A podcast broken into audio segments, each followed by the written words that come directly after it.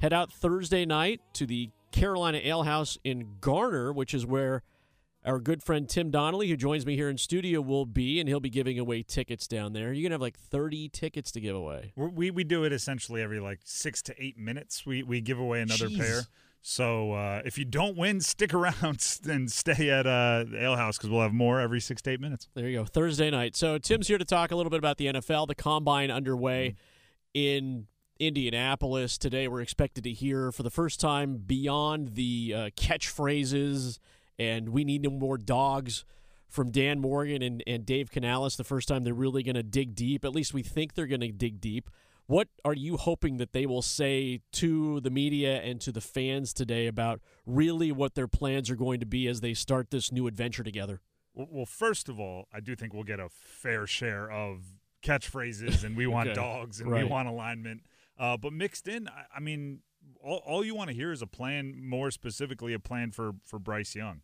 What does he need? The reason why Canales is here is because he, you know, turned around Geno Smith's career, and then he turned around Baker Mayfield's career, and now you're bringing him in again to be the quarterback doctor. And that's not just like calling plays and coaching him up. That's also you know, Geno Smith had DK Metcalf and Tyler Lockett.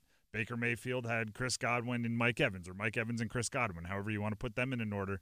You look at the Panthers, and it's like, okay, what's your plan to surround him with some some better talent?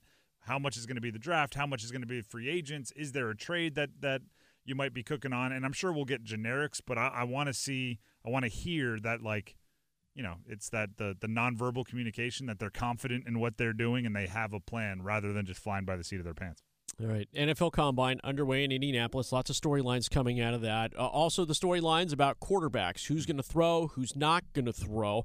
One of the guys that we're seeing a lot of getting apparently people are starting to dunk quite a bit on Carolina quarterback Drake Maye. Drake spoke to Adam Schefter on his podcast this morning. We have a little clip of that where he talks about the work that he's putting in prior to the draft, prior to the combines, and that he's doing it. And Carolina fans may love or hate this. He's doing it with Philip Rivers. Lo- loves to compete. You know, he's out there with throwing, you know, you know, six step outs like a ten yard drill thrown into the net. And uh, shoot, he retired for two, you know, two or three years ago, and he, he still won the competition. So he's just a competitor, um, and just not like that. He's just one of the guys. He gets along with people so well and uh, knows the game. Um, he's a little bit in the digit system, you know, with, with San Diego. So just picking his brain on that. I know there's a little bit different systems in the NFL. So just trying to just trying to be a sponge, ask him questions, ask him what it likes. I think the biggest thing about Philip was he stayed healthy for so long through his career. You know, such a long career, and I think he played 17 games for like I don't know some crazy stat, 15 straight years or something. So uh, just picking brain how he stayed healthy, and uh, you know he's a big dude like me, so just trying to you know kind of find ways to you know relate to him and. Uh, you know, both ACC guys. I know he went to the wrong school in the ACC, but uh, you know some of that same stuff. So just, um, just trying to pick his brain. One of the great quarterbacks. What do you make of that, Tim? First blush, hearing that for the first time. First, first blush is he had to say that last part, right? He that Right, was that yeah. was a hat tip to all the Carolina fans out there. Uh, but also, he admitted Philip Rivers won the competition, so hat tip to all the NC State fans out there. Um, I like it from Drake Maye, uh, and, and by the way, I think you know him going on the Adam Schefter podcast. That's a play from his agents. You you said it. He's getting dunked on by analysts all over the place with stuff that we've never heard before, which tells me it's prospect fatigue, right? It's not like Carolina was playing under a rock this year. They were playing, and we were all watching, and Right. now suddenly everyone has a problem with the way he plays or his ball placement or, or any of these things. It's it's just prospect fatigue. He's been an elite prospect for two years now, uh, and he was a like a mystery elite prospect before that, uh, backing up Sam Howell. So you know the, the you know I said this on my show. This this next, I, I actually said it when there were hundred days before the draft. I was like, these hundred days are going to be the most annoying of his professional sports career because, or of his sports career, because as an athlete, you're used to having like a game on Saturday to prove everybody wrong. Right on Monday, they say this is what you did on Sunday. Oh, so bad. It's so bad. By Wednesday, they're saying you're not going to be able to do it against this defense. By Friday, you're locked in. And then Sunday, you get to go out on the field and actually prove them right or wrong, right? You get to go settle it on the field. It's why we have scoreboards. It's awesome. For the next however many days until the draft, people are just going to nitpick him and say everything that's wrong with his film and say, oh, he's actually not that mobile. Oh, have you seen Jayden Daniels? He's so much faster. Oh, Caleb Williams is so much better in improv situations. And and there's really no game he can go say, "Watch this," and and that's got to be unbelievably frustrating. So his agents are going to do things like send him to the Adam Schefter podcast or put him in favorable situations where he can kind of explain himself a little bit and and not have to you know just let the narrative be you know uh, Kurt Benkert, former backup quarterback in the NFL, uh, thinks he's a second round pick and equated him to Mason Rudolph with a less strong arm. Like that doesn't have to be the narrative when you can go control it like this. Tim Donnelly, host of The Drive with Tim Donnelly from 3 to 6 right here on 999 The Fan. Speaking of podcasts, if you ever missed the show live, check out the Best of The Drive podcast wherever you listen to your favorite podcast. Tim, simply put, how funny is it going to be when Sam Howell and Drake Maye are both playing quarterbacks for the Washington Commanders this season? They're kind of doing the Spider Man meme, well, pointing each other up. You're starting this week. No, you're starting this week. Uh, well, I was thinking of when when Drake Maye. You just played the clip of him working with Philip Rivers. I thought like, wow, he couldn't find a pro Tar Heel to to work with. Yeah, and then fair. I was like, wait, Sam Howell's not going to go out there and help him too much. There's a good chance they're in the same quarterback room next year. They could have hit up Marquise Williams. Marquise Williams, Mitch Trubisky's looking for a job, so he's got his own own stuff going right. on. Um, the, the, Sam Howell Drake Maye equivalency is is fascinating because um, Sam Howell's, you know, he was a bit more accomplished in college and he had the three years as a starter and some of his advanced analytics were better. But what he's not is you know 6'4 230 with with the laser rocket arm and all that. So drake Maye physically is a better prospect but i actually think there's a lot of stuff sam howell could teach him from his two years of experience in the pros and, and even going further back than that just from an experience standpoint. Tim Donnelly, host of The Drive, joining us here on Next Up. Uh, Tim, with the moments we have left, there a lot of reports about this being a rich running back free agent class. The Pan- rich is is maybe in talent, not in in pocketbook. No, maybe not. Yeah, we have it's the, the line from Major League, right? We have high priced talent. You know, mm. we forgot about Dorn because he's just high priced. But there are a lot of running backs that are talking about getting moved around and, and stuff, and the rumors start clearing up about we have a new salary cap genius, so to speak, with Carolina. Are they able, or do you think it would be worth their while to dip their toe into that market, considering what they have available to them? Not unless there is the the you know most clearance rack special of all time. Uh, Ezekiel Elliott turned out to be that guy. If if there's yeah, I, I would wait till it all shakes out because there's going to be you know the Josh Jacob, the Saquon Barkley, the Derrick Henry, the Tony Pollard, all of these guys that we're now hearing are not going to be franchise tagged.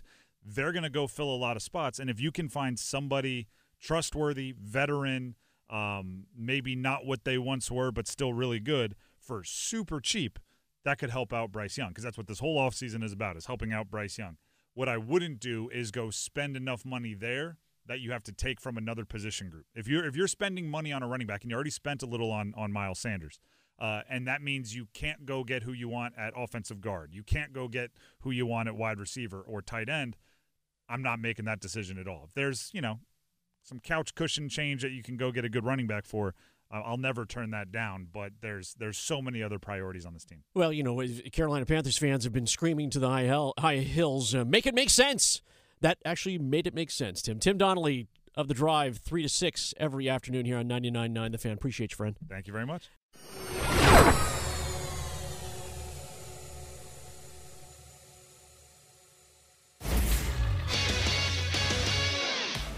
I'm Graham Hill with three things you need to know right now from 999 The Fan. It's hockey night in Carolina, well, technically Minnesota, as the Hurricanes are back in action tonight to begin a two game midweek road trip as they face the Wild for a special 8 p.m. start time, which means our pregame coverage begins at 7.30 with Stormwatch hosted by Adam Gold. NC State men's basketball travels to Tallahassee to face Florida State tonight at 9 p.m. You can listen to that game on our sister station, Mix 101.5, with pregame coverage beginning at 8 p.m. After the Carolina Hurricanes game tonight, tune in to the Canes Corner podcast live on 99.9 The Fans YouTube page, hosted by Adam Gold. The podcast will also be available wherever you find your favorite podcasts. Find these stories and much more on WRALSportsFan.com. Next up, we play in the sandbox.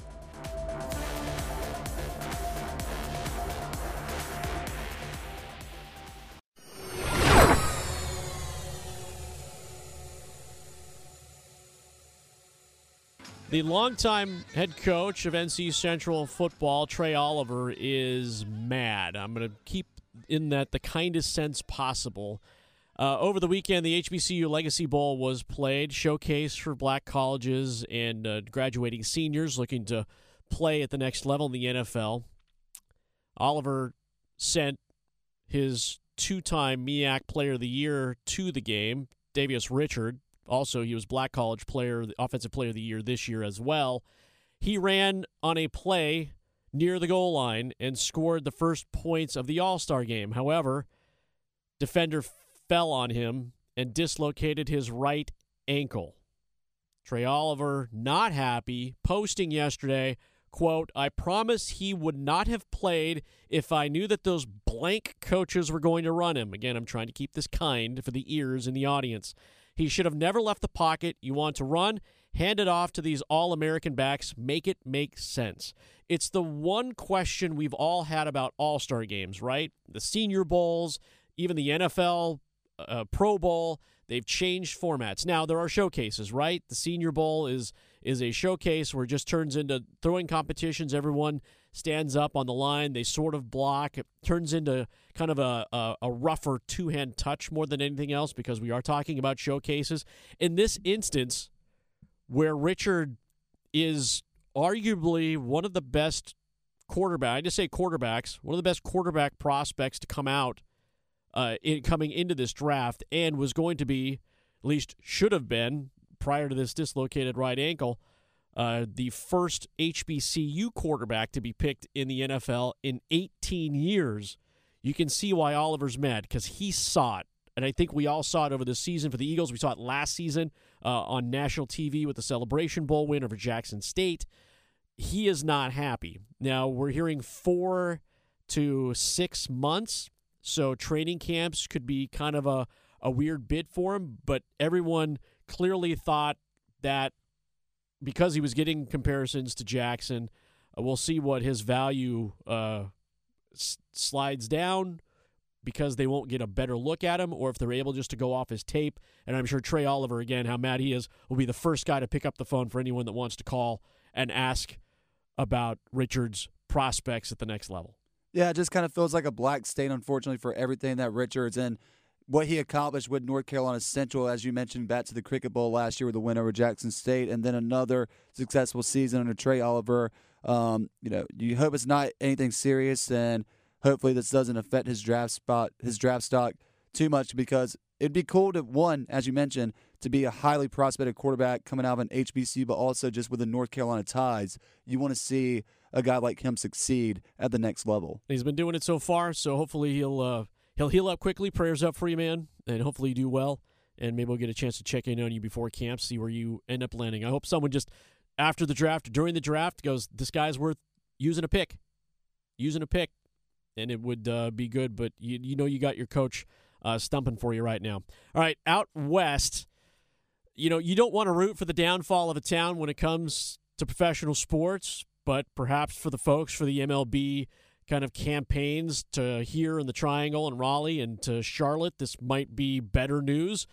The Oakland A's, and it was approved by the owners, they were going to move to Las Vegas. The deal is that the process isn't smooth and they don't have a place to play. Uh oh. For about three years. It's the last year that they're going to have in Oakland this year. They could re sign, but they're not dumping any more money into the pit that is the Coliseum in Oakland. They they need a new building there too. That place is junk. Uh, they're going to move to Las Vegas. They're looking for temporary homes because the, there's a deal to build a stadium, but about one fifth of that money is coming from public funding. They're going to get official opposition to that funding. The Nevada State Education Association represents teachers and educators, shouldn't come as a surprise. They're going to file an injunction when it looks like there's going to be action in terms of starting to build the stadium because they're saying this money is unconstitutionally being given to this project. And the quotes coming from this organization in Nevada are not kind. Quote, We're not relying on John Fisher. He's the owner of the Oakland A's. John Fisher's ineptitude to kill this deal, but it doesn't hurt. When we finally kill the Tropicana Stadium deal, it will be a combination of Oakland A's fans, the efforts, their efforts, and John Fisher's ineptitude. So they want to build a stadium where the current Tropicana Hotel sits, which is on the corner, southern corner of the Las Vegas Strip. It's close to the airport if you're familiar with the area. It's a really small site. It's about the size of the Target Field site in Minneapolis, about nine acres. So they're not even counting on parking. They're just going to plop this stadium there. Stadium's roughly just under $2 billion. No one's crazy about the idea except for the A's and the ownership at MLB. They're going to have to get signatures, though. That's the thing. It has to go. They're going to do the injunction first, then they want to do a public referendum, but they need 100,000 signatures. It may not happen. The stadium's supposed to open in 2028, so they got four years to figure it out. If they can't do it, Fisher, who says he doesn't want to sell, he wants to move to Las Vegas because, listen, he saw what the Raiders got there. He wants to put this team in Vegas, easier to recruit, gets a brand new stadium out of it, and he's got a legacy project. But they're having struggles with the money. The land is already there. The deal is they can't move from the land. So, a little bit of a backstory. They're going to knock down this hotel. It's scheduled for demolition anyway. But if they move, they lose the public funding. So, this is kind of the Hail Mary if the athletics and they want to build this stadium in Las Vegas. They have to stay with that site. But the longer the funding gets held up, the longer we don't start seeing action, it gets worse for that situation. So I'm not saying it's going to happen, but there's a possibility that the A's might not be tied to Las Vegas as we think they are. All right, finally here, if you didn't hear about this, this is a great this is a great story. I'm just going to put it out there because it's funny because having coached youth sports, being around youth sports for a long time, and those of you moms and dads out there, soccer moms, sports moms, sports dads, and whatnot, you know all about the post game pizza party. The Toronto Raptors are getting a post game pizza party. About three months ago, their head coach, Darko uh, Rajakovic, promised his players a dinner if they would win three games in a row. Well, they scored three games in a row. And they started chanting pizza. Oh, The not the fans, the, The players started chanting pizza.